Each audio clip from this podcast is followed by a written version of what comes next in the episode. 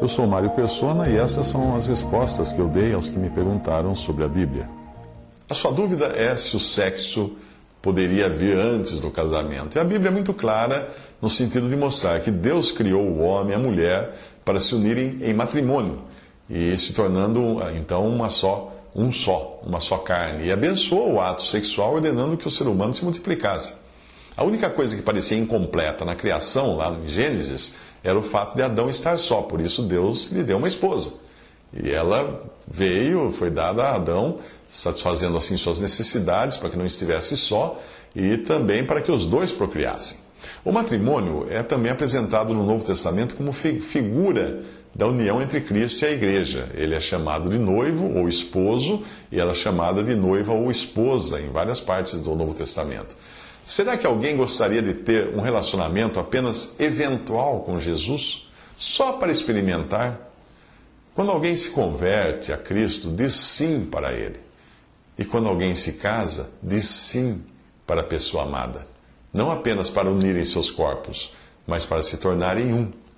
Portanto, o sexo no matrimônio não é pecado, mas é uma ordenança divina. Deus que ordenou o sexo no matrimônio, no seu projeto original. O homem deturpou isso como deturpou tudo mais também. Uh, a ideia do sexo antes do casamento é leviana, porque ela parte do pressuposto de que possa existir uma união sem um compromisso, sem um comprometimento. Algo que não estava nos planos de Deus. Uh, tem algumas passagens que demonstram o pensamento de Deus a respeito do sexo fora do casamento, seja ele na forma de prostituição, adultério ou fornicação, que seria talvez o caso de um, de um sexo durante namoro, né? Uh, Êxodo 20, 14 diz: Não adulterarás. Uh, é um sexo, é sexo, prática do sexo fora do casamento, provavelmente entre pessoas casadas. Também outra passagem, ora, as obras da carne são manifestas, as quais são prostituição, impureza, lascívia, idolatria, feitiçaria, inimizades, contendas, ciúmes, iras, facções, dissensões, partidos, invejas, bebedices, orgias e coisas semelhantes a estas, contra as quais vos previno, como já antes vos preveni, que os que tais coisas praticam não herdarão o reino de Deus. Isso está em Gálatas 5, 19 a 21. Mais uma passagem diz assim: Não sabeis que os injustos não, herdarão o reino de Deus? Não vos enganeis, nem os devassos, nem os idólatras, nem os adúlteros, nem os efeminados, nem os sodomitas, nem os ladrões, nem os avarentos, nem os bêbedos, nem os maldizentes, nem os roubadores herdarão o reino de Deus. Fugi da prostituição. Qualquer outro pecado que o homem comete é fora do corpo, mas o que se prostitui peca contra o seu próprio corpo. 1 Coríntios 6, de 9 a 10, e depois versículo 18 também. Uh, outra passagem, porque essa é a vontade de Deus, a saber, a vossa santificação, que vos abstenhais da prostituição e que cada um de vós saiba possuir o seu vaso, aqui falando do corpo humano, em santidade e honra, não na paixão da concupiscência, como os gentios que não conhecem a Deus. 1 Tessalonicenses 4, de 3 a 5. Outra passagem, porque os lábios da mulher licenciosa destilam mel, e a sua boca é, é, mais macia do que o azeite, mas o seu fim é amargoso como absinto, agudo como a espada de dois gumes. Os seus pés descem à morte, os seus passos seguem no caminho do Seol. Ela não pondera a vereda da vida. Incertos são os seus caminhos e ela, e ela ignora. Agora, pois, filhos, dai-me ouvidos e não vos desvieis das palavras da minha boca. Afasta para longe dela o teu caminho e não te aproximes da porta da sua casa, para que não des a outros a tua honra, nem aos teus anos a cruéis, para que não se fartem os estranhos dos teus bens e não entrem os teus trabalhos na casa do estrangeiro. E gemas no teu fim, quando se consumirem a tua carne e o teu corpo, e digas: Como detestei a disciplina! E desprezou o meu coração a repreensão, e não escutei a voz dos que me ensinavam, nem aos que me instruíam, inclinei o meu ouvido. Quase cheguei à ruína completa no meio da congregação e da assembleia. Bebe a água da tua própria cisterna e das correntes do teu poço. Derramar-se-iam as tuas fontes para fora e pelas ruas os ribeiros de águas. Sejam para ti somente e não para os estranhos juntamente contigo. Seja bendito o teu manancial e regozija-te na mulher da tua mocidade como corça amorosa e graciosa, a cabra montesa, sacia em ti os seus seios em todo o tempo, e pelo seu amor ser encantado perpetuamente. E por que, filho meu, andarias atraído pela mulher licenciosa e abraçarias o seio da adúltera? Provérbios 5, de 3 a 20. Mais uma passagem. Assim como Sodoma e Gomorra e as cidades circunvizinhas, que havendo-se entregue à fornicação, como aqueles, e ido após outra carne, foram postas, por exemplo, sofrendo a pena do fogo eterno. Judas 1, versículo 7. Mais uma passagem: Honrado seja entre todos o matrimônio e o leito sem mácula, pois aos devassos e adúlteros Deus os julgará. Hebreus 13, 4.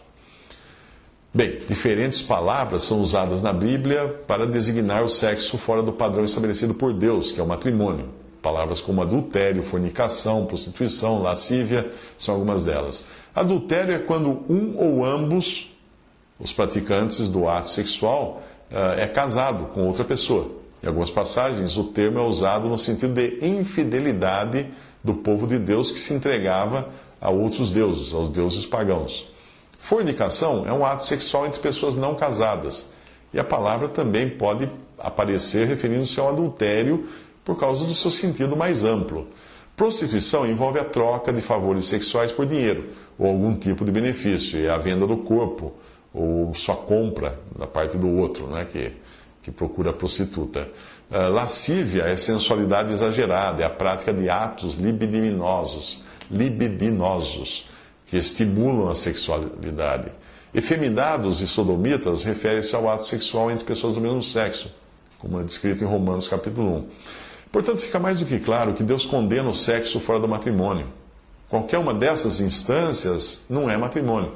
Eu sei que o jovem sofre tentações, mas Deus é poderoso para sempre prover as forças necessárias para nós não sermos derrubados. Quando alguém cede, é porque quis ceder e não porque não teve forças suficientes para fugir do pecado. Eh, eu gostaria ainda que você meditasse bastante no que está em Provérbios capítulo 5, que eu mencionei acima, e também Provérbios 6, versículos 20 ao 35, que diz assim: Filho meu, guarda o mandamento de teu pai, não abandones a instrução da tua mãe, ata-os perpetuamente ao teu coração e pendura-os ao teu pescoço. Quando caminhares, isso te, te guiará. Quando te deitares, te guardará. Quando acordares, falará contigo. Porque o mandamento é uma lâmpada e a instrução uma luz. E as repreensões da disciplina são o caminho da vida, para te guardarem da mulher má e das lisonjas da língua da adúltera. Não cobices no teu coração a sua formosura, nem te deixes prender pelos seus olhares, porque o preço da prostituta é apenas um bocado de pão, mas a adúltera anda à caça da própria vida do homem. Pode alguém tomar fogo no seu seio sem que os seus vestidos se queimem? Ou andará sobre as brasas sem que se queime os seus pés? Assim será o que entrar a mulher do seu próximo. Não ficará inocente quem a tocar não é desprezado o ladrão, mesmo quando furta para saciar a fome? E se for apanhado, pagará sete vezes tanto, dando até todos os bens de sua casa. O que adultera com uma mulher é falta de entendimento. Destrói-se a si mesmo quem assim procede. Receberá feridas e ignomínia, e o seu próprio nunca se apagará. Porque o ciúme enfurece o marido que de maneira nenhuma poupará no dia da vingança, não aceitará resgate algum, nem se aplacará, ainda que multipliques os presentes. Alguém poderia argumentar que tudo isso que eu disse tem mais a ver com sexo fora do casamento, no sentido de adultério, de pessoas casadas, ou um casado, outro não casado, e não com a possibilidade de um homem e uma mulher poderem se conhecer melhor e ter relações sexuais antes do casamento, até para se conhecerem. Mas em qualquer caso não se trata de sexo extraconjugal, ou seja, fora do casamento? Hum? Esses argumentos caem por terra com uma simples pergunta: foi esta a ordem que Deus estabeleceu, a ordem de eventos? O que vem primeiro, o que vem no meio, o que vem depois? Veja Gênesis 2, 24. Portanto, primeiro, deixará o homem seu pai e sua mãe, sai de casa. Segundo, unir-se-á a sua mulher, casamento. Terceiro, serão uma só carne. Esse é o ato sexual. Marcos 10, de 7 a 8, o Senhor Jesus dizendo: Por isso, primeiro, deixará o homem seu pai e sua mãe. Segundo, unir-se-á sua mulher. Terceiro, serão os dois uma só carne. E assim já não serão dois, mas uma só carne. Efésios 5,31 também fala algo que é interessante. Por isso, primeiro, deixará o homem seu pai e sua mãe. Segundo, se unirá a sua mulher. Terceiro, serão dois numa carne. Essa é a ordem. Primeiro, o homem deixa seu pai e sua mãe. Segundo, ele se une à sua mulher. Isso é chamado de matrimônio, não é? Terceiro, eles se tornam uma só carne. Para não haver dúvidas quanto ao que significa ser uma só carne, vamos ler 1 Coríntios 6,16, quando o apóstolo Paulo fala de prostituição. Ou não sabeis que o que se ajunta com a meretriz, com a prostituta, faz-se um corpo com ela? Porque serão, disse, dois numa só carne. O ato sexual não é o casamento. O casamento vem antes do ato sexual. O ato sexual é traduzido como unir-se numa só carne, o que pode acontecer com uma prostituta. E ainda assim as pessoas não são casadas. Dúvidas? Visite respondi.com.br. Visite 3minutos.net.